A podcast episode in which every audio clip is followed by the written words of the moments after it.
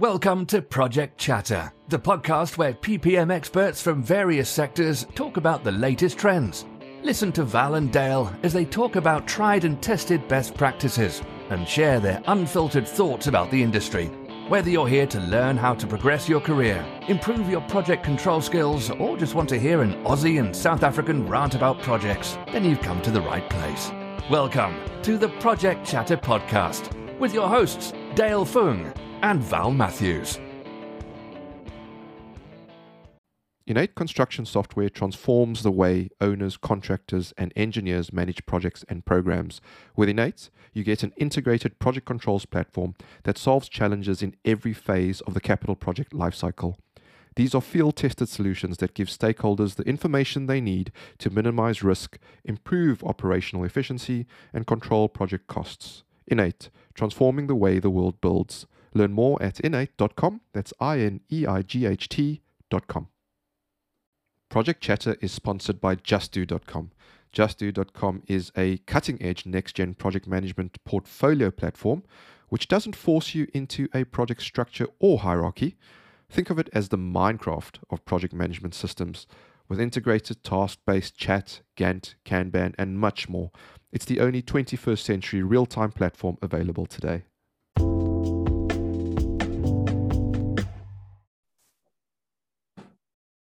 In this week's pod, we welcomed Rita Arrigo to discuss AI in infrastructure and how it is going to change our cities. As a natural storyteller, excited by the opportunities the tech world brings, Rita can translate complex technical ideas across the IT divide to those less tech-minded. She certainly did that for us, Martin and Val. Uh, and as a enthusiastic advocate and sought-after speaker for many years on all things innovation and digital, we were very, very pleased to have Rita on this episode. Let's go with you first, Martin. What uh, were the many takeaways that you took from this this episode? Yeah, she has some really interesting points about things like engineering diversity and, and which countries are are doing things like AI well and, and not so well. So yeah, that was interesting. We we were joking at the end there about we got to ask the dumb questions mostly because we need to. Um, so it was um, she she was good at explaining it for the for the likes of us, and I'm sure our listeners will be um, able to hear the the more intelligent answers as well. How about you, Val? What did you make of it? I got nothing out of this. It was a complete waste of time. No, just joking. It was uh, it was really interesting, and I got I love talking about data and digital. So for me, this was my uh, my sweet spot. But uh, she definitely has the same level of passion and curiosity as I do when it comes to applying this into the actual environment and not just um, kind of false promises for the future to come. But it was really really interesting. Yeah, agreed, agreed. I think we did end up um, sort of getting her into a conundrum because I offered her the, the red or the blue pill and she wasn't sure. So she's undecided yet. Um, but who knows? I think we're headed to the matrix regardless. Folks, we'll leave it there. As we always say, keep listening, keep liking, and keep paying it forward. Hello, project people. Welcome back to a brand new episode of the Project Chatter podcast. It's always good to have you with us. And we have a full house today. Mr. Dale Fung, the infamous Mr. Dale Fung, back from the Project Controls Expo. How are you, sir? I'm good, thanks. Why am I infamous? Don't know. Ask Chirag. I don't know. Oh, Chirag, he's full of beans, that guy. Martin, how are you, sir? Yeah, good. Thanks. And yourself? Very, very good. Uh, obviously, we're watching some very upsetting news in the World Cup, but we won't talk about it here because it's not for this purpose. But let's introduce our guest, Rita Arrigo. How are you? I am good. I'm up early and excited to talk project with you guys, um, and always to kind of swing it my way. So I'm getting into. I'm, I'm already excited. well, we had to get you up pretty early for this, and I'm glad you got a cup of tea. I've got a few cups of coffee. Uh, but uh, you know, what I would love to know uh, is how your journey started. Because before we went on the air, we were talking about the 80s um, and internet back then. You know, before internet, and I really want to start with the origin story of Rita. How did you get into technology and, and all this kind of interesting stuff? You know, it's probably very similar to most of you guys. I did engineering, um, but I chose an engineering computing um, degree uh, back in the 80s. And, um, you know, uh, my degree was one of those first degrees that had PCs. So, um, and, and I thought that was what I loved about this, what I loved what I, what I did at uni was it was about finding the application for technology and engineering challenges.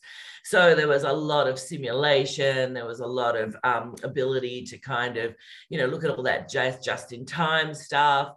Um, and, you know, I remember I found myself as a young girl trying to figure out even how to do the dishes in a more productive way. Um, so, so that, you know, there was a lot, lot to learn from that, that, that experience. And after I graduated from engineering computing, I actually went into PC support for a huge construction company, um, you know, using those amazing plotters that used to exist that we just don't see anymore. Um, you know, working on those inventory systems and you know developing all the technology that um, know, was being used by construction back then. I tell you, one of the biggest technologies that was being used was documents. And um, I remember the first project I did was move a whole lot of a whole lot of secretaries from uh, Word Perf into using PCs and Word Perfect, and they were actually more technical than most of the guys, which I found fascinating because they, you know, they had to know how to use a PC and their floppy disks and all that kind of stuff. And so that really led me into the world of technology. So I started to really get involved in um, what was possible and i moved into sales and um, did a lot of work in that space and then the internet happened um, and i was completely fascinated by it. All of a sudden you didn't need you know, catalogs and books and documents. You can actually surf the web, and um, and mm. that was such an exciting era, and particularly as well for the evolution of what was happening in business. Um, so I joined a huge telco and um, called Telstra here, and um, really got into a lot of the hosting products and you know the, all the e-commerce stuff and and you know just a general being able to connect your world to the internet um, and got more fascinated with the user experience. So ended up working for web developers um, and from that I got into the world of SharePoint, which you know I think you guys know really well, and um, and and SharePoint then was so ugly, and people used to cry when they talk about it. And because I came from my you know web design world, I could actually bring that layer of user experience to to to, to SharePoint. Um, and I started to do a lot of work in that space, and through that, I was um, I was actually recruited into Microsoft, and that became a very different part of my world. At Microsoft, I was a digital advisor, um, and what that meant was that I would work with a lot of the um, Microsoft account team that had traditionally worked with the IT department to kind of expand their vision into this new world of digital transformation and to think about, you know, what's what's going on with not just how people are working at, at work, but you know, how is everything else working? How does I, you know, IoT was born and AI was born and machine learning was born uh, and computer vision. And so there was a lot of work doing around envisioning what was possible. And of course, when I was at Microsoft, the most exciting thing happened. Um, you know, mixed reality happened. So I got to kind of really see the new wave of computing in a way that a technology company, in the same way that you know, I discovered PCs at university. Um, you know, this really happened for me in 2015, and has it's still happening for me. Um, and so, and but what that means is when you look at the world from an immersive 3D spatial world, which is where a lot of our projects live. Um, mm. the world looks doesn't look as flat anymore, and um, there's a lot more that can be achieved, and um, that's really um, got me going in the past few years. Wow, and it How's sounds like a, that was fantastic. I mean, you you wrap that in, in in such a way. You've done that before, obviously. but the the uh, the I guess the cascading and, and the speed in which technology is ramping up. I mean, do you notice this happening from your perspective, given that you started kind of when it started in the internet boom and the dot com bubble, and and now we're at a position where we are integrating not just our own um, kind of reality, but the virtuals and the augmented realities of different types of information. Is that has that been a huge leap, and and what do you see from from that perspective? I actually, uh, I actually don't think it moves fast enough personally, but you know, I'm I'm still looking at a screen. I was looking at a screen back in 1989. You know, so um, you know, uh, but but I do think the areas that are moving the fastest are probably this whole AI and um, machine learning and the spatial computing. And um, because all of a sudden we have these processing power, and you know, we haven't even scratched the surface with quantum yet. Um, and you know, some of those things are really happening. So, but then I look at what happens in infrastructure and you know, there's still people out there with bits of paper on construction sites, and um, mm-hmm. you know, there's there's still so much non-digital activity, and there's still so much disparate behavior with data and it doesn't you know so there's i think there's still i think there's a lot of transformation that still needs to happen um, and also a bit of you know and I think one of the things that I've really learned at Microsoft was the the, the value of the business case, um, and it's those business cases that we really need to in if we want to advance what we're doing, um, it, that we can really show the benefits of, of, being able to you know reduce accidents and um, increase productivity and you know really um, really uh, put a shot in the arm basically for for for the infrastructure world. Yeah, no, I agree with you as well. I think the the the adoption rate in particular, I think Australia's setting, you know, sometimes it isn't moving as fast as we'd like it to because a lot of the technology has been around for some time. Um, what do you find the biggest resistance to adopting technology or or or that kind of advancement in in let's say projects and infrastructure is?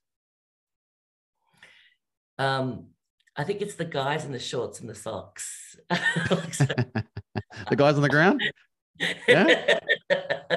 no, Another I, toolbox I, I, yeah, I really do think there's not enough disruption in engineering. Like, you know, when I did, um, and I and I I don't know if it is um, a lack of diversity or um, you know just the ability to have a different opinion um, and have that respected um, it, it, it's actually still a challenge like and and i know from studying engineering myself there was 3% women and it's still a very um, male dominated environment. So I do think that that is actually one of the big challenges because you don't have um, the ability to question what you're doing all the time, like where you would, where you have so we where you have a lot more diversity. Um, and I don't know if you've experienced that in your work, Val. I know in your work you work with lots of very diverse um, people, uh, but the mm. ideas are so different than when you have a monoculture. And, and I actually think that that is something that's really holding it back. Yeah, there is there is something to that.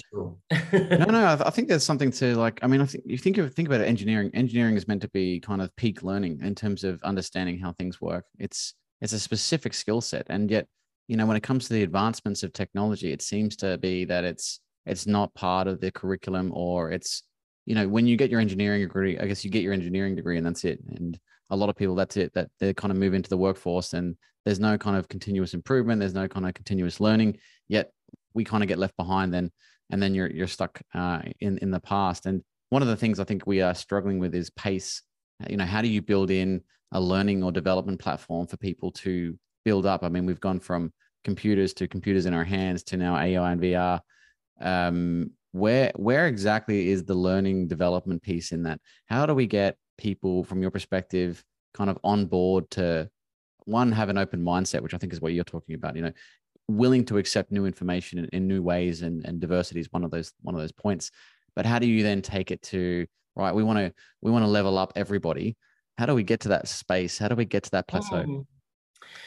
well i know in my technology world whenever i've needed to learn something new and i'm a hands-on learner and i think a lot of engineers really mm. are as well. They're like don't give me a whole lot of text and a book and you know I'm, I'm going to go to sleep. It's boring. Um, but like, I want to like touch this stuff and I want to have a go at it and I want to learn at it.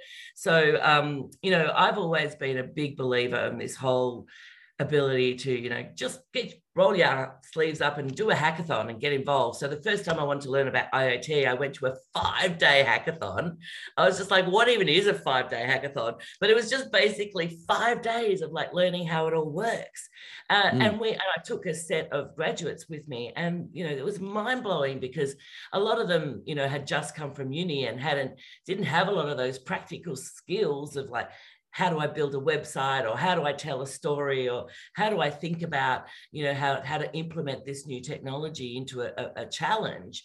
Um, and that, that kind of stuff really awakened their, their thinking away from that theoretical place where you kind of are when you're doing engineering. And so I really believe in that kind of ability to go and do a hackathon and learn new things. And it was really interesting, you know, Engineers Australia in Australia had their first hackathon this year. Isn't that amazing? Wow. It's yeah, 20, 2022 and they had their first hackathon. so it's not a it's not a culture that exists in that space, but it does in it does in the technology world where everything moves so fast and you've got to pick it up and you you you know you've got to kind of um, get into it. So so I find that that is a really great culture disruptor because you kind of you know take take a lot of your time out and you kind of think about a challenge and and you like put your all your energy into it and you're not checking your email on the side and doing all that kind of different stuff which i think you traditionally do. That is absolutely amazing Rita. sorry? Sorry to jump in there. I was saying that is absolutely amazing. I love your passion and your energy. I don't know oh we're losing him. Is it just me oh, he looks very, very calm. A little bit too calm. We'll leave him where he is. but I think he had a good question, Val. he probably did. he, gen- he generally does when he's uh, connected. But live. it's something really, really good. Welcome back, Dale. Are you there? Am I back with you? Martin, tell me the truth. What's happening with you? I'm not quite sure what's happening. um, if we talk about um, what's happening in the AI space in Australia versus mm-hmm. maybe some of the other parts in the world. Are there countries that are kind of doing it well in, in their infrastructure projects? Are there somewhere it's kind of it's about to really kick off? What, um, what's your um, experience of? Um... Always the Nordics. oh, really? Okay. Well, um, yeah, there's, so there's a lot of different areas. Okay, so I started working in that whole smart building space, where it was all about, you know, how do you make um, the building more energy efficient? You know, that's been a really big driver. So there's been a lot of AI thinking in that space. You know, how do you how do you do predictive maintenance? How do you um, identify, you know, how to reduce the energy usage in in buildings? Um, but I think it's now evolved into um, you know, looking at different ways. And the digital twin has had a massive impact in that space, like being able to um, create that ability to. So, one of the first projects I did in AI was actually in rail, where they were like, hang on a sec, we don't want the trains to just break down. We actually want the ability to be able to predict that. And so by having a digital twin, you were able to, um, you know, be able to under, more deeply understand that and be able to predict your maintenance schedules and those kind of stuff. So that's been a really, you know, that's been a, something that's quite mature and a lot of people are starting to do. Um, but I think the other areas like the use of computer vision, um, the use of digital reality capture to bring in photography, you know, for um, photography and point clouds and and those kind of stuff. That stuff is kind of evolving. So I'll give you an example. Um, and this is a kind of an interesting example. Um, it's probably more of a civil engineering one.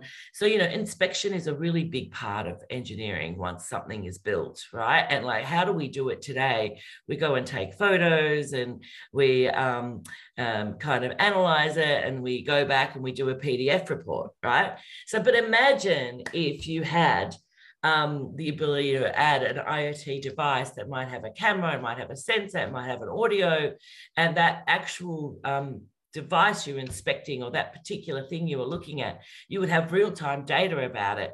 And so you could actually um, not actually have to go and inspect it as often because you'd have a digital twin view of what was going on mm-hmm. with that particular uh, object or, or device. And there you could actually manage that in a very different way than what we do today with our infrastructure. Um, so I, I see a, a world of connected infrastructure that can make a really big difference to the way we not only construct, but also uh, manage that, that, that environment. So there, the, so it, so there's a bit of work like that happening in rail. There's a lot of work happening in Australia and in smart buildings.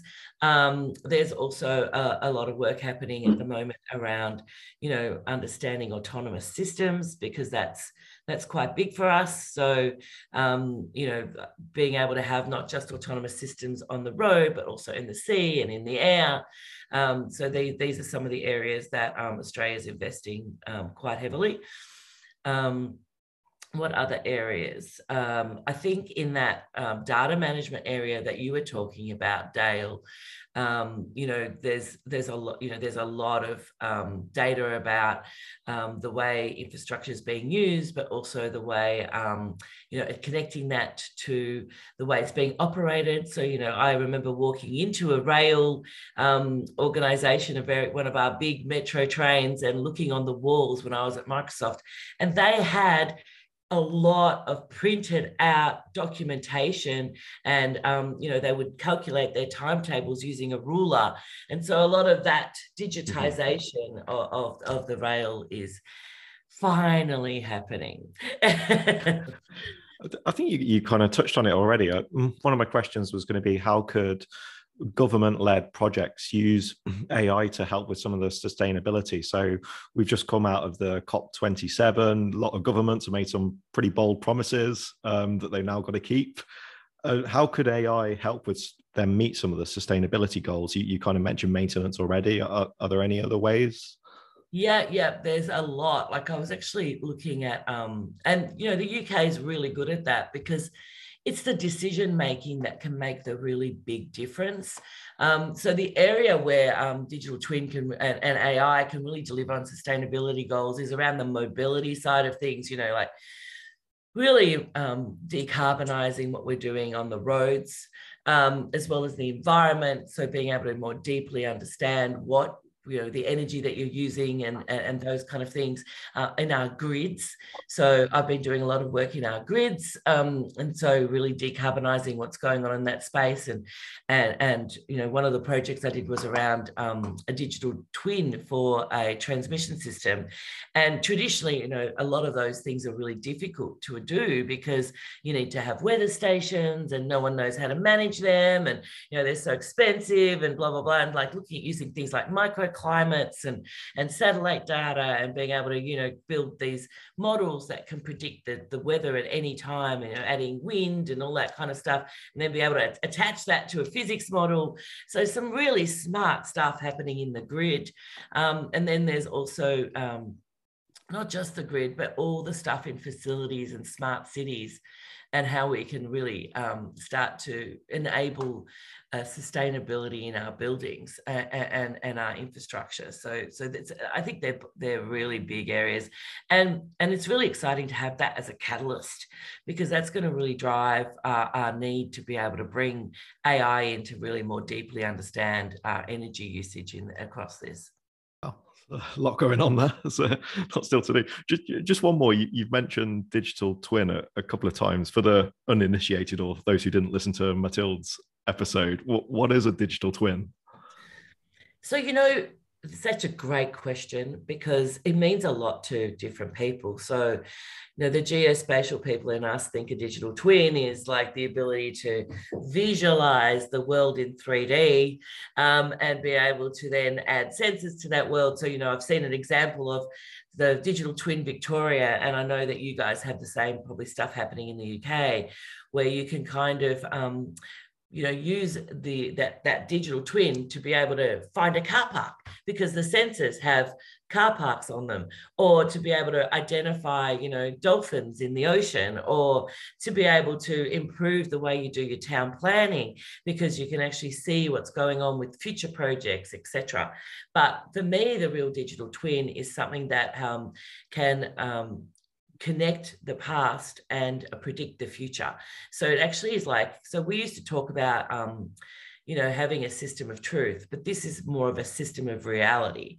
And so as cloud computing, AOT, AI at the edge, um, a lot of these kind of technologies become more commonplace, the ability to have a system of reality in our infrastructure is quite real um, so that you can actually start to know exactly what's going on in your infrastructure at any one time and not just connecting um, you know the objects but also understanding people within that context so a lot of work that i've done in smart buildings has been about you know if there's no people in this space do we still need to have you know the air conditioning and the lights on?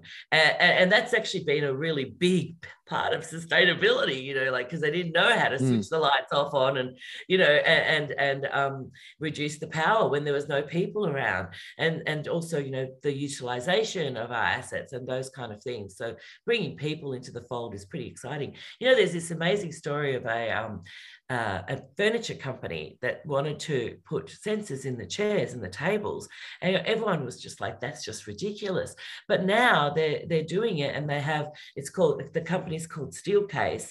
And they actually have like if you buy their furniture with sensors in it you get um, a, a, dashboard that shows you which desks are being used more often and which um, which which um, meeting rooms are more successful and and they can actually start to rejig their offices so that you know there's the four people room is is the one that's always being used but you know they have six eight people rooms. So you know they can start to really you know use their space better. And it's these kind of um, ability to mm. visualize mm what's going on that's making decisions that's then going to help us to actually use our infrastructure better.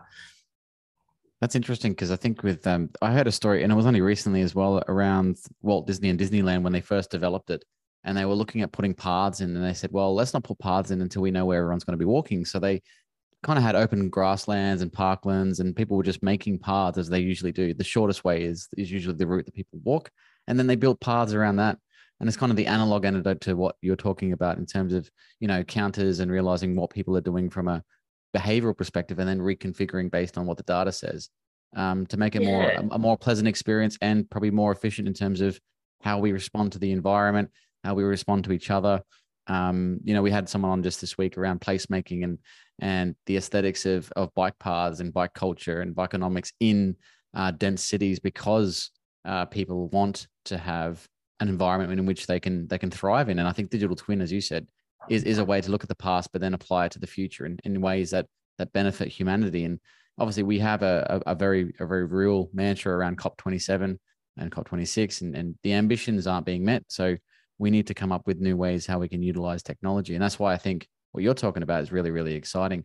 Um, is there, so this is where I think that the challenge comes back to the previous question around, um, are we going to leave anyone behind in terms of moving to this new industry? I think one of the biggest concerns I've heard, at least in the market, is, is uh, well, I'm going to be made redundant, and you know, there's no job for me in the future. And we know this. We know that the job, the job market will change. For example, I think I was with Dale and Val when we, um, sorry, Martin, when we we talked about having data scientists on on projects, right? And this was in the UK, and this was a very new thing, like five six years ago.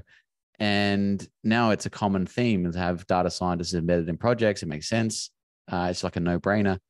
The what are the roles of the future look like, Rita, in terms of where do you see the guys from now transitioning to, and and how do we help them get there? Mm.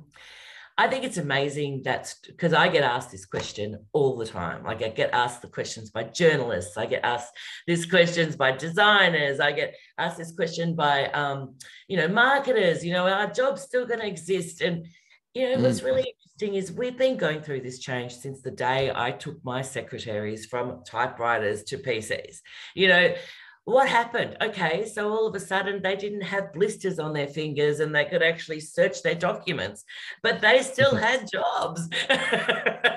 so I think it's it's this um, it's this maturing of the of the tools that we have access to that's going to bring us a, this higher capability versus reducing our work. So the work is there's still there's still going to be an incredible amount of work. Um, it's just that we're going to have much better ways of doing it, and, and I think that's the the bit that people um, need to get. It's not that your job's going to be redundant. Thank God it will, because I don't want to cut and paste from one system to another ever again. Mm. You know, I don't actually ever want to do my expenses ever again. Like, why am I doing expenses? Like like you know a lot of these kind of things that you kind of look at and you think why does this even exist and it was like this kind of um you know scenario that was created because we had no other way of doing it. And so imagine removing some of that really tedious, boring um, work, um, the dull, dangerous, um, you know, um, work from our lives and being able to have that replaced by AI, I just think that would be amazing. I, I was, I was um, watching a, a, this fantastic BBC show the other day, Click. I love it. It's always got mm. groovy stuff on it, and I try and get versions of it here in Australia. Um, and they had um, I had Spot, Spot you know, Spot yeah. the robot, uh, walking around Pompeii because um, he was doing inspections. And I thought, isn't that amazing? So, like, it's like two o'clock in the morning. Um, you don't have the whole place fitted out with cameras because it's an archaeological site, right? Yeah. But you've got the ability to bring a robot in and to do inspections of what's going on. And that would normally be a person that could be like making pizza or something more exciting than that. Um, so, so I, I, think there's a real, there's a real kind of, um, ability to to to kind of have to shift our mindset into that. The fact that um, you know some of the menial tasks that we do today we actually don't want to do in the future. And how can we how can we take them away and, and make make that um, more, more exciting for us and, and and you know really advance what we're doing. And i think we need to do that because otherwise how are we going to change all the amount mm. of energy that we use in our buildings without using some kind of supercomputer to try and help us figure that out. And and also those elements that are really changing the city. I think computer vision is one of them that's that's quite significant. And and i think we've been very scared of adopting it because of all the surveillance and you know challenges around that. Yeah. um, and I think it's it's this ability to bring in, and this is probably where we need engineers to kind of really awaken this side of things, to bring that responsible AI in, to bring that ability to say, okay, you know, that surveillance camera, it's not going to surve- decide that you're, you know, you're you're good and they're bad. It's actually going to help our infrastructure to work better. Um, and so, and it's not a surveillance camera; it's actually a camera that's going to um, warn us if someone's going to uh, injure themselves or hurt themselves, or if there's too many people there, or if this piece of uh, construction is going to break or whatever. So, so I think it's this computer vision, you know, challenge that we have in that, you know, we've really got to take away that, um, you know, big brother feel of it and make it make it feel mm. like it's going to actually help us. Um, and so, so I, find that really um, a, a, challenge that I would love engineers to embrace. Um, and the other one is, you know, really bringing this modeling world into life. And, you know, as engineers, we're always modelers. Like this, the first thing I did was um, I had this like really strange model happening on my PC of a, of a factory with like little objects moving along, moving along a, a production line. And like, you know, we want to model our world and, and then we want to be able to bring that kind of flexibility and understanding to that. And so if we're able to do a lot more modeling um, and bring those um, options to life. And I think that would be something that um, I actually do see, see engineers as the ones that can change the, the, the, the environment for better. So is that a long-winded answer to a very simple question? How are we going to lose our jobs? no, I don't think it's a simple answer either. But you're right. I mean, we will adapt. I mean, I think there's an underestimation of how well humans can adapt. We just like to complain when we have to change. You know, it's a, it's part of our nature. yeah, maybe you're right. It's like, oh, do I have to install that new operating system? Oh, that mm. UI's changed. Oh no. Whereas I don't know, I have a more positive attitude. It's like, wow, it's changed. Excellent. oh, I love I love the energy, and hopefully I'm back with you now, Rita, and you can hear me. I think I'm going to change my uh, internet provider, but there we are. Um, I was saying earlier, I don't know what you've got in your tea, but the passion and the energy is amazing at you know your time of the morning. So yeah, thanks for bringing that to the this episode. And you may have covered this a little bit, but I want to bring it back um, and ask: Are we on the path to self destruction with AI? Are we going to end, end up in the matrix? no, I don't think so. No? I don't think so. Not if the right people are involved. I think if if we um you know, I actually experienced it a little, you know, in the digital era where you'd go into a CEO's office and they'd go, and you'd talk about digital transformation and they go, oh, I don't know, I don't know. Let me just get the technical geek guy and he'll talk to you about it.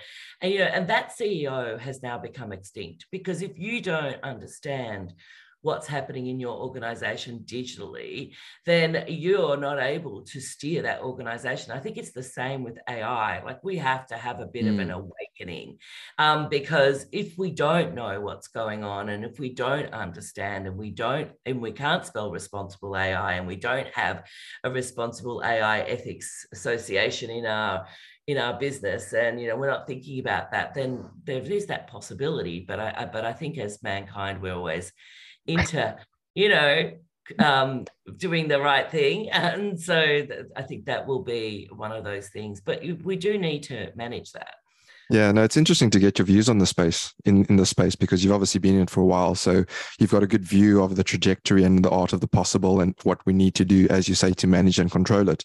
So that's great as well. And just sort of also rewinding a little bit back when I was listening to you around, you know, sort of tracking everything. I was actually tra- chatting to a friend in the environmental agency here in the UK, and he was saying, well, you know, if we're building structures, I don't have the, um, I guess, the setup today in the systems today, but let me put sensors in now. And in the future, they're connected and they're already there. They're in the concrete. They're testing out, you know, any stresses. They're testing out anything for cracks or maintenance or you know, if it's underwater, any funny growth or anything like that. And then at least let's future proof our construction today. I think that's what you're alluding to earlier as well, but I thought that was interesting to bring in. But it is interesting though, but people panic when you make statements like that because I think a lot of people have started, a lot of, you know, particularly buildings have done that and they've ended up with a whole lot of data they don't know what to do with. So you do need to understand your scenarios first as well. Um, and that's where it comes back to the business case because if mm. you're just collecting the data for the sake of it, it becomes very expensive and people don't know what to do with these huge amounts of data. So I think knowing your scenarios up uh, early is is really important um, because otherwise you end up with the sea of data that you don't know what to do with. Um, but but yeah, and you know it's really interesting. There's been this real evolution in sensors to the ability to build microclimates and and be able to use other techniques to predict. So sometimes sensors aren't always the the the, the answer as well. Sorry, sorry to argue with you so early in the no, morning. no, not at all. We encourage discourse and debate in the podcast. Yeah. and it's not my argument to have. I was just telling you a story that someone else told me. that's my, my cop out. Um, great. Look, if I dumb it down for at least my brain and maybe one or two other listeners that um, sort of are new to this topic, can you give us some definitions around what is AI exactly? Because that is a broad topic. It means lots of things to lots of different people. What is VR? What is AR? What is mixed reality? Because we throw all of these acronyms around and we pretend people do know it. But what is it really? Yeah, so you know, AI was born from this ability to try and replicate the human brain. Um, that was actually the vision of AI when people started working on it, and and I see it in like three different categories at the moment. So, you know, the first one is around, you know, the, the ability to, to have AI um, and be able to replicate the human brain. And that's some of those things that you'll see as examples in, and we've done had a lot of advancement in that whole natural language programming you know understanding language. And so now we have um, bots that manage whole whole customer service environments you know taking 12 million calls a day and and you know not having to be on hold to get your answer. And you know telcos have been really big at adopting that. Um, and and that that kind of ability to not just do ocr on documents but actually understand them and then respond it, it is is been a really big source of AI. Um, the next one is machine learning, and that's when you started to do things like um, be able to look at images and identify them. And so computer vision has been a really big movement in that, um, and the ability to then be able to visualize that data as well. And then the final one is deep learning. And that's probably where a lot of the work's happening at the moment. So, you know, we've all heard about what's going on with, um, you know, DALL-E and the ability to um, uh, be able to create networks around images and words, and then be able to not just do collage, but actually create new images. So DALL-E has been super exciting in that generative space. But that's not the only thing that's happening in generative AI. It's like exploding um, from you know things like um, the ability to you know write text um, and that, that's where the journalists panic um, through to um, you know being able to um, generate um, I was I was looking at a, a, company called Spacemaker yesterday today because I'm doing some work for an architectural firm, and they can actually generate um, designs. And so this whole idea of generative design is really big because it means that all of a sudden, instead of you know having a whole lot of people having to draw all the designs and then go, oh, that one's good, that one's good, you actually have a computer generate them, and then you can choose them. And so it would have taken you maybe two hours to draw them all, or you know 20 hours. Now you've got a computer generating them in two minutes. And then you can actually look at your optionality and have that flexibility um, and then do the simulation. So that's that whole world of deep learning and convoluted networks and GANs and, and NERFs. I don't know if you've heard of NERFs, but I love NERFs at least at least you'll go away. It's not a Nerf gun, okay? Because like if you Google Nerf, it comes up with all the Nerf guns, but it's not.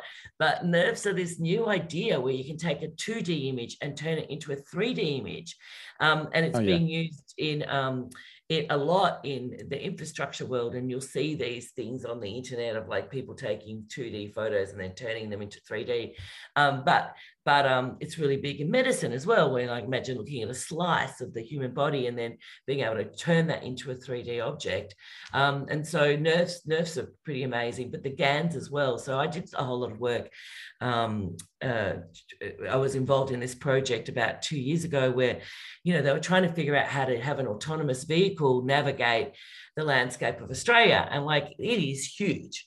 And so they're like, how do we do it? So they, um, they actually used a simulation environment and they put a whole lot of photography in there.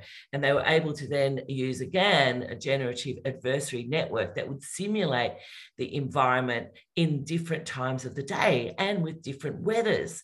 So you know you could look at the same picture but you could understand it at midnight or at two o'clock in the morning or at three o'clock. And you could also um, then overlay when when it's like cold or you know what the weather's looking like what whether it's autumn or summer. And all of a sudden you know an autonomous vehicle has a whole lot more data to be able to, to use to navigate. So so that is the deep learning platform. And i could talk about deep learning forever because there's so many different aspects to it. Awesome. Um, yeah no i th- thanks for that. Um and i got to ask the sort of the the devil's advocate question here um, Jo Lucas, who everyone knows on the pod here, she put out a, a, blog a little while back about the washing machine and how it was an amazing technological advancement for humans. But what we lost were, you know, back then, predominantly women around the river with their kids forming a social network. And that got lost. Mm. So, what do we lose with all of this advancement in technology? What do we lose? Um, I think I think what you're talking about is, you know, that water cooler moment where we kind of hang out and get to know each other. And um, I think there's a lot of water cooler moments that we recreate every day in everything that we do. So I, I think, uh, yeah.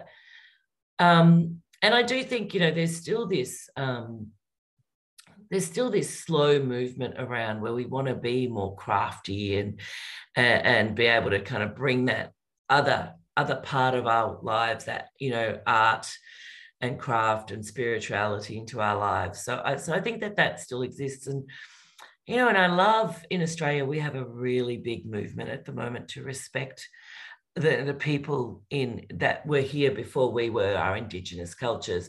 And i think they're bringing a lot of that that kind of ability to kind of reconnect with nature back to us reconnect with our land and and you know bring a lot of the, that thinking that you're talking about um, bring back that you know ability to still be human. And, and but uh, but i do think that that is not going to be lost because of technology. And I, you know, I, I, still think women sit around and talk even though they're not watching by the river. Um, you know, yeah, yeah, yeah. and, I, and, I, still think we talk to our children, um, eh, but we, if we can get them off TikTok. Um, but, but, but you know, I, I but, but I, you know, I think that there is definitely something that we need to strive for to keep that human humanity still going so, so paint us a picture then. We're in the future. We've got everything sort of autonomous AI. It's all operating. We've got little, you know, little robot ants that are building our structures for us, all pre-programmed. They know what to do. What, what are humans doing?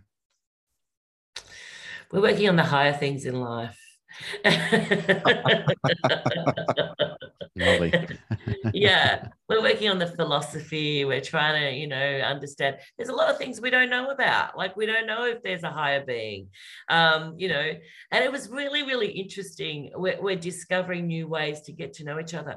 I have a, a, a, a someone that I really respect in the AI world, Dr. Catriona Wallace, and um, she's done a she's doing a lot of work in the responsible metaverse, and she's written a book about the responsible metaverse, and you know, trying to imagine this world where we're living in this 3D world, and um, and you know where she gets she, I, was reading an article the other day and in the financial review and it was all about all these amazing people and where they get their um their inspiration from where they get mm. their energy from you know one lady was like i go for a walk someone else was like i bake and she was like i take psychedelics where it's legal to take psychedelics and that helps me to think about the world in a different way and, and i thought isn't that fascinating you know like there's this reawakening of being able to um, go into our minds and think about our, our, minds and think about the stuff that we don't know about yet.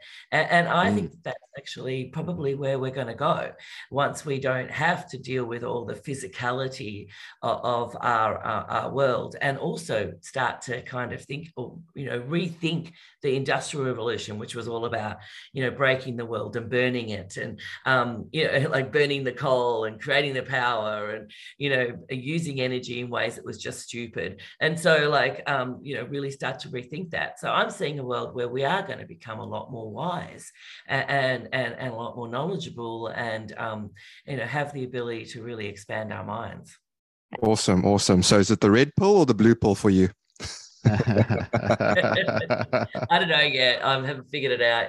Um, yeah. Still illegal in Australia, so got to keep traveling to those places where it's legal. uh, fantastic. Look, it, it's great to sort of you know throw throw these thoughts out there and, and what the future might look like. But we're here in the here and now, and you know we've spoken a lot around the challenges, particularly on people, capability, skills, adoption rates, and things like that. How how fast do you see this evolving? Is it five years, 10 years, 20 years in terms of um, when technology is driving projects more than humans? Um, I think we've got a bit of a 20 year kind of next step like going on. But I think the world of robotics is moving super fast. Like, you know, you're mm. joking about those little ants, but it's real. Like, you know, I've got this startup I've been watching called Hullbots, where they want to like clean every every hull of every ship in every port, and like they have these like these yeah. little robots that go and clean the hulls. I'm like, isn't that amazing? Like you don't have to like manually do that anymore. And you know, I, I went to this autonomous vessel um, forum uh, a couple of weeks ago, and I was I was in Queensland, and they had like this reef, and they had all these autonomous vessels in the sea and i was like wow they could clean up the sea and um, you know different types and and um, you know the the the vertiports and the different ways we're going to um, the different ways we're going to travel you know as we really reinvent the the, the airways.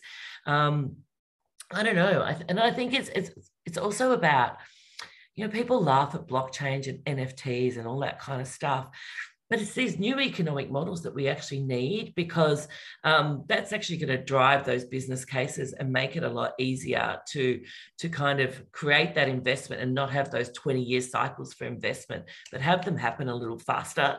Uh, um, so I, I'll, and I love the idea that um, cryptocurrency has gone into a bit of a um, winter because you know, always was really saddened by the fact that you know there's this amazing new technology, blockchain, and it was using to it was being used to make this, you know, really kind of tacky currency. And it, it, wasn't being used to do other cool stuff.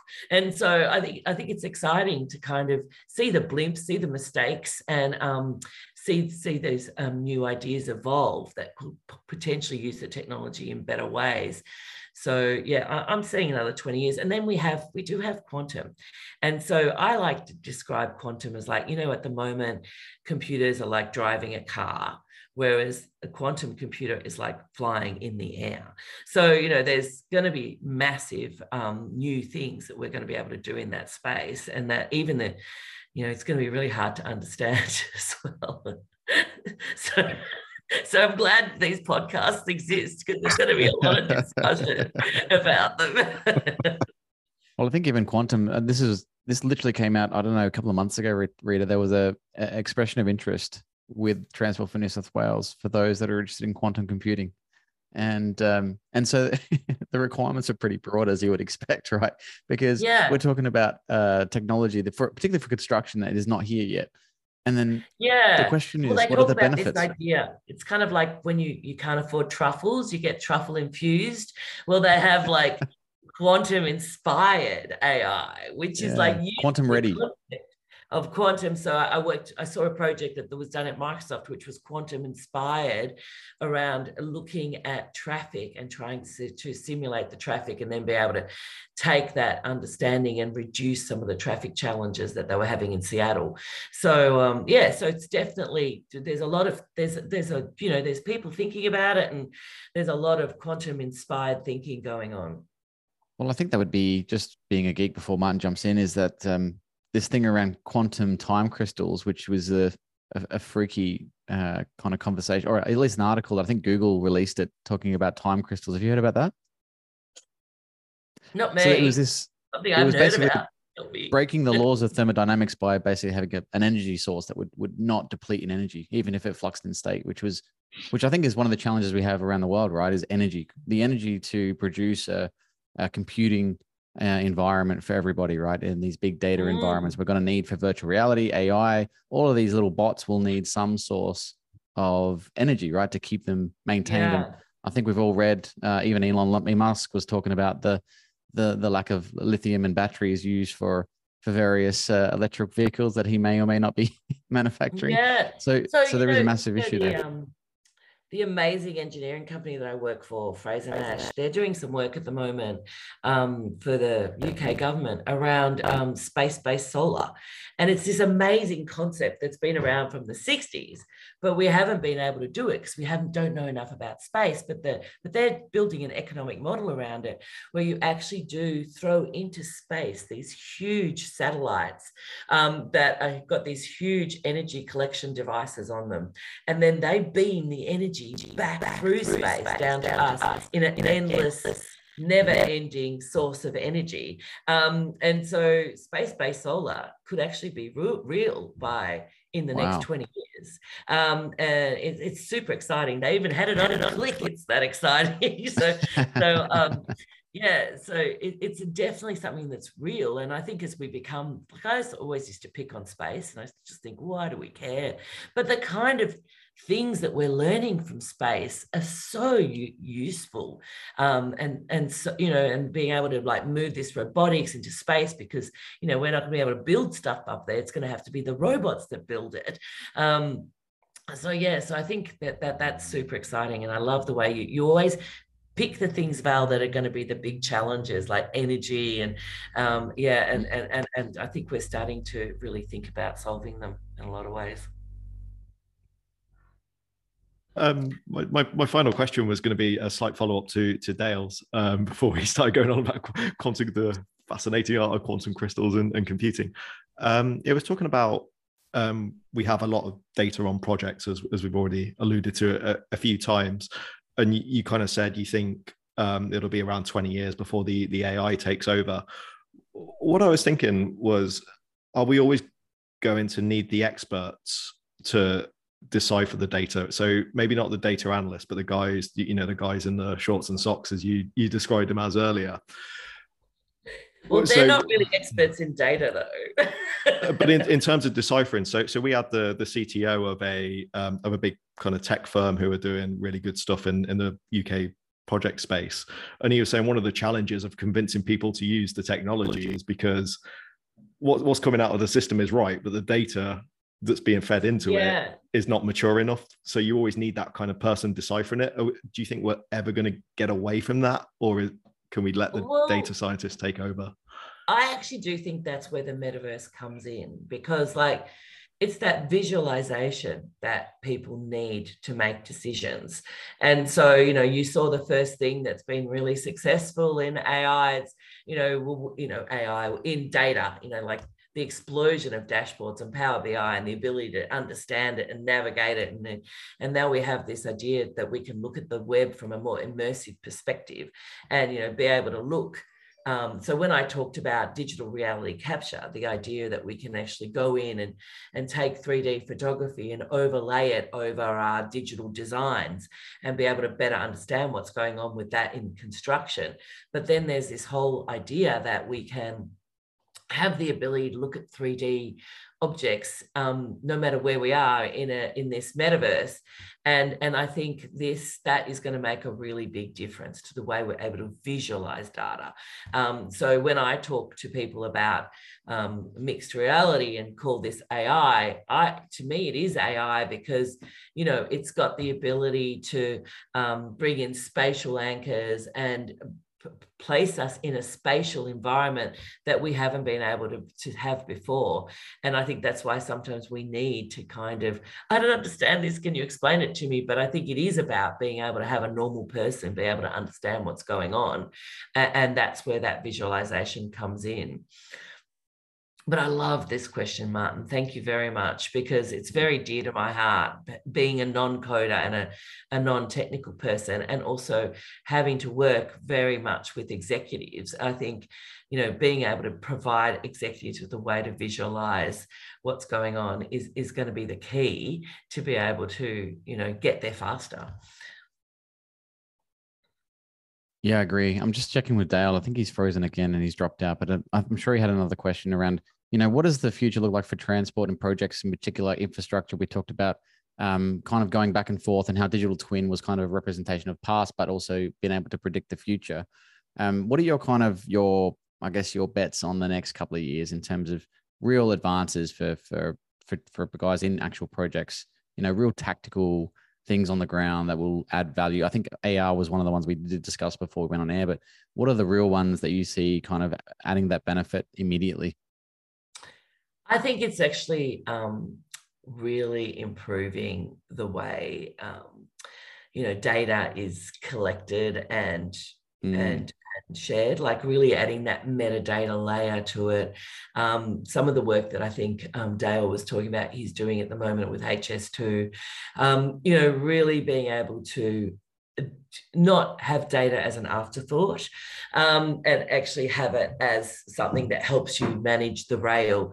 And and i think the emergence of these modeling and simulation techniques that we're seeing emerge as part of you know the whole um, you know model based systems engineering is actually one of those super exciting areas for me because it means that it can transform a whole industry from paper to this whole 3D modeling world where we're looking at models versus looking at you know flat 2D designs um, and really reduce some of the challenges we have in construction, um, mm. but also start to make that infrastructure almost more agile because you're able to understand it better and be able to design it in a way that's a bit more in touch with its use um, so that you know you, are actually able to um, uh, not just you know the rail takes 20 years to build but by the time it's built you know your needs has changed so much so to be able to make build that flexibility in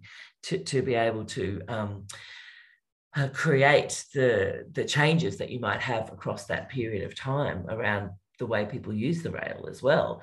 Um, so, so, so I think that that is is interesting, and the the emergence of these you know game engines and the ability to simulate the way mm. we're going to I think is going to make a big difference as well. Um, so have you done a lot of work in that whole model-based designed area space? Yeah, so I, I have, and and you say quite rightly, I think these um, these gaming engines or, or, gamification, at least of, of project environments, can be useful, uh, at least for visualizations. I haven't seen it practically applied for like scenario based information, but I do find things like the, the the AR where you can kind of embed design onto an actual environment, and you can be walking out on site and you can see actual things like pipes and buildings and structures and you can see things like clashes and maybe safety hazards or environmental hazards. I see that being very useful. And we had a great podcast with Will Woodhead late earlier this week or last week, I think it was Martin. And we're talking about, he was talking about productivity being mounted to a helmet and be able to measure productivity and then incentivize it with bonuses. So there was a payment structure behind his kind of hard hat. Um, yeah, yeah, innovation. yeah. And I thought that was interesting. And there was also caveats to that, which we we got into the detail Rita. But um, I do find that there is um there is a need, as you said, to kind of cleanse and, and organize the data and get that that first layer, if you like, of that that fundamental of hey, if we're going to store information about projects, to date we haven't done it very well. And one We've of the done things it in think, a file system, which you know is yeah. way too old, and we need to look at it from a um, from like like a metadata kind of approach where you can actually like navigate the data that's not not via a, a, file system but you know from an entity perspective. And so and a lot of those things that have come from data science which is super important like you know the ability to just look at one object press on it and then find out everything about that um, which we've you know we would need 50 document controllers to do that kind of stuff. And and construction lives in this document centric world and we need to kind of disrupt yeah. that little um, and, and, and, i yeah. see that as the most most important thing that needs to happen um, at the moment yeah, and there's some some interesting things happening. Like there's a guy, um, Bent Flyvbjerg who does a lot of kind of understanding of data and looks at project success, and and he's compiling and reviewing a lot of historical project information. And my only criticism, because he won't he won't go on the podcast with us yet, but shout out if he's listening, is that uh, is a lot of that information is not complete. I when we talk about knowledge management and archiving lessons learned, and we talk about project condensation, i.e., all that metadata that's that comes with it. Like for example, if you have been presented reader with project information and you make a decision, was that a good bad decision? Was it a bad decision? Did that decision cause other problems down the road? We don't collect that information. So, so you're left with a, a, a, I guess, assumptions. And I think if you were to then compile those and make decisions on assumptions, we all know what that means, right? When you when you assume something, it makes an ass out of some people. So I think with with with data, there is a level of danger uh, where we we decide that uh, it's ready for machine learning consumption, and then we make factual decisions about it. So there's a kind of a, a limit to that if we don't get the the data together in the right format. And we've been talking to a few government agencies, Rita, in Australia in particular, and I know UK is big on this, Martin Paver and, and a few others, but talking about the data trust uh, piece. Um, mm. Now, this is really interesting because it gets down to the point of privacy rules and and uh, public opinion around what where is the line on too much collection. And you know they were talking about CCTV collection and how that was actually collecting facial recognition and they realized actually using the word facial recognition scares people because obviously it's anonymized data but it but it does freak people out when they think in a public space you're collecting my face what are you doing with that information who are you sending it to uh, yeah, no, yeah. naturally that would be guilty people, but um, but obviously there is a rule around privacy. What's your view on privacy and technology? Where where does the line stop? I, I do think that there's um, an evolution in the whole world of data, which is more around this federated data. Like it's not, and you, you'll see that even in the ways that we've started to see these cyber attacks. So when you're collecting data, you don't need to collect the facial data. You just need to collect like how many people were there, um, and who was in a wheelchair or who was in a, you know, like this that kind of. You don't. And so I think this idea of um, collecting all the data has been a little, and I, I, know I jumped on Dale when he talked about that. It's it's about mm. just collecting what you need, and, and I think that that is is super important because, um, and then the, the, ability to federate. So I worked on this transport um, project where. They, would had a hackathon and they'd given out a whole lot of transport data and someone kind of rehydrated it and were with twitter and they were able to follow people around because it had like one connector that allowed them to kind of re to to under to take the deanna the the fact that they kind of deanna you know took away all the identificational data of it but they could bring it back.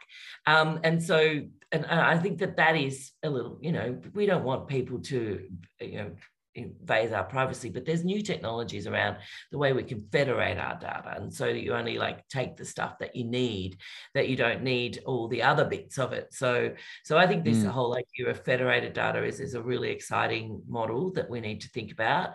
Um, and that we need to think and that's what i'm talking about metadata and and, and it's not about cctv it's about um, movement of people and and that's why when you look at cctv it's very raw. It's just basically this video content. But imagine if it was pre-processed and you were actually just sharing you know the the pre-processed stuff you know, the post-processed stuff not the actual raw data um, so there's a lot of work to be done in that space, I think, around you yeah. know exploiting our data and and and um, only sharing the stuff that they need to share. And that whole data governance world is it's going to be a whole new science. oh yeah, oh yeah, and uh, it's kind of been you know already exploited from from a sci-fi perspective. You know, with with shows like Black Mirror, and that's probably put people on edge. You know, the plausibility of when things go wrong with technology, it's a great I don't know if you've seen the series, but it's it's fantastic. Oh, 100%. Um, yeah, I've it's uh, it's series. it's it's uh it's so it's so plausible and it's you know kind of almost everyday technology to a degree, or maybe five to twenty years, and, and you go, well, that could happen. So I think people are yeah. a little bit on edge when it comes to their their privacy and their own, uh, I guess, ability to decide because sometimes the decision is taken off them when when governments make those decisions. Uh, and we saw that during the COVID pandemic, and obviously that there was a backlash to that. There was resistance to technology, uh, but but in in a in a sense of getting over that and being positive, it has accelerated. I think people's ability to utilize technology to make life better, like remote working and flexible ways of working. Um, yeah. And I was going to say as well, there is some some value in in the sense of sentiment analysis. I know they are using that with CCTV, so they want to understand, you know, uh, is it men, women? They want to know sentiment from a a mood perspective. Are they happy, sad, angry? Um, because they can also then they're looking at things like um, counterterrorism me- measures. You know, what are the behavioral clues or symptoms before someone commits a terror act in a in a highly dense dense population? Um, things like you know uh, horrible things that running people over, which has happened in London a few times, stabbings, you know, bombs. It's um so there's a there's almost a another element of safety that comes with some some submission of privacy uh, or privacy yeah. rights. but space, I think yeah. I, I think um yeah you're right and you know, I, have actually seen some of these experiments um, at, at, Microsoft Research. They had this this um, amazing structure that was in the middle of the building, and they had cameras in all of the cafeterias that would um, identify your emotion. And depending on the emotion, this sculpture would glow a, diff, a particular color of like yeah and, and i thought that was that was fascinating but we could get all that data from cctv camera today mm. if we wanted to. Um, it's just as I said, all of it sitting in video format and no one's analyzing the emotion at all. Um, but I, but I do think that that that it that would be kind of scary in a lot of ways that you, you could mm. like, but um, but I do, uh, but yeah, it's, it's, you're fascinating, Vale. But I do want to mention this one thing about perception and you know we don't really perceive the world we see the world we perceive. And that's i actually got that from the seti conference because there's a lot of engineers thinking about you know the way we perceive the world and how we these situations and how we go about doing um, you know different types of simulations as, as we start to think about all this data that we might have.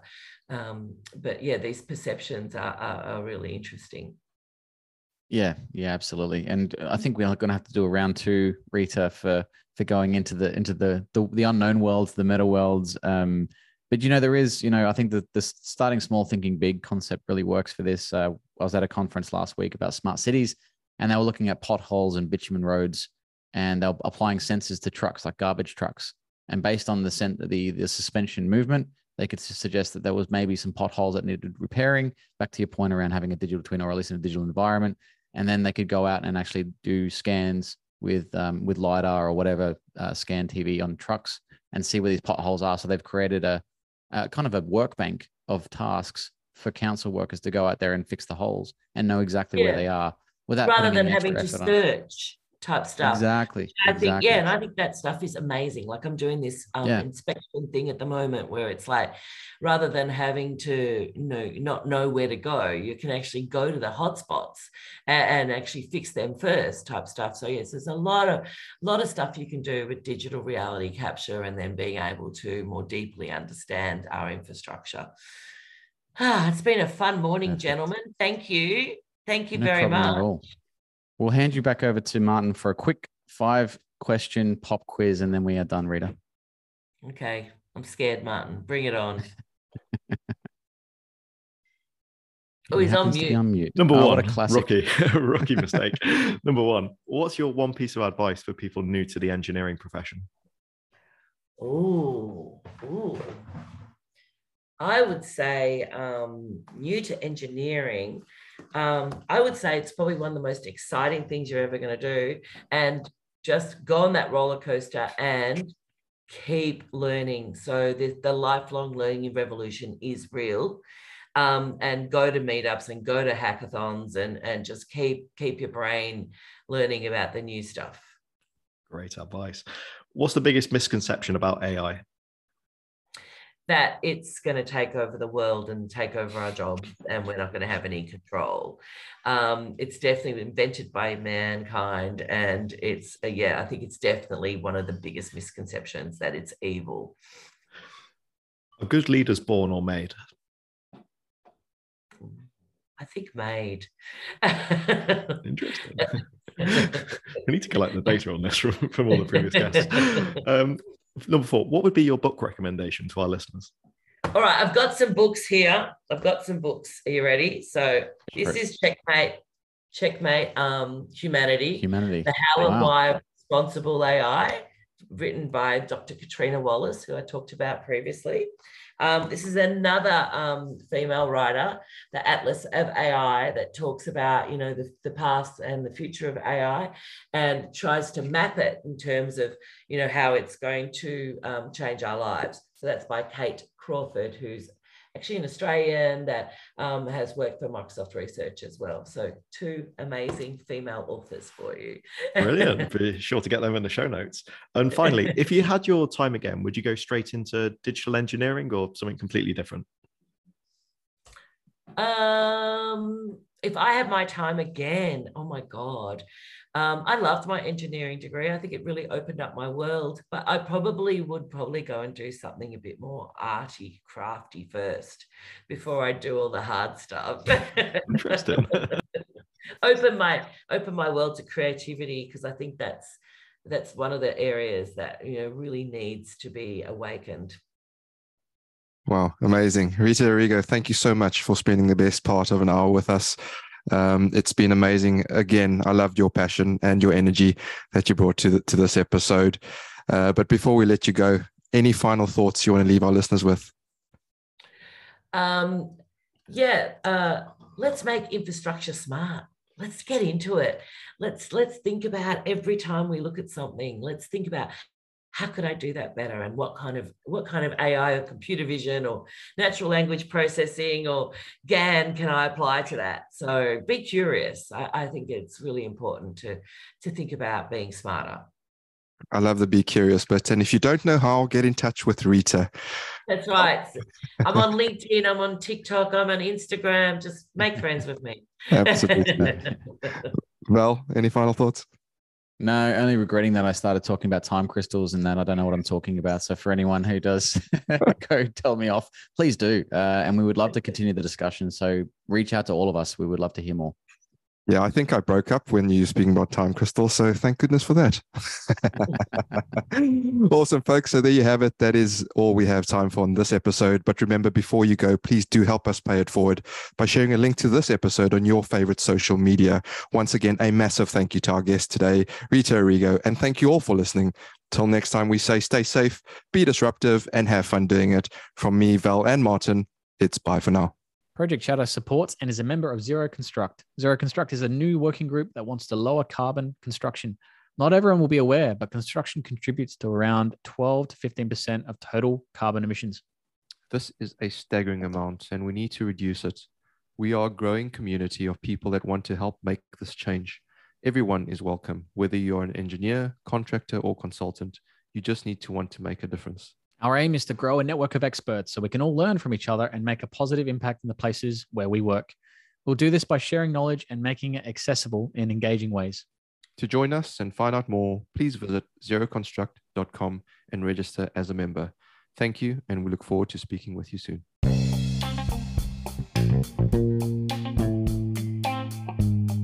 For more information, blogs, or to support our charities, visit projectchatterpodcast.com.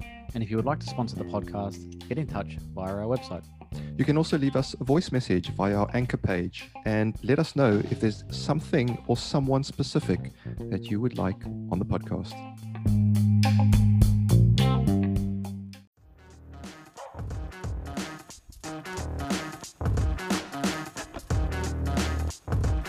Views, thoughts, and opinions expressed in this podcast belong solely to the participating individuals and not necessarily to the individual's employer, organization, committee, or other group or individual. Additionally, any views or opinions are not intended to malign any religion, ethnic group, club, organization, company, or individual.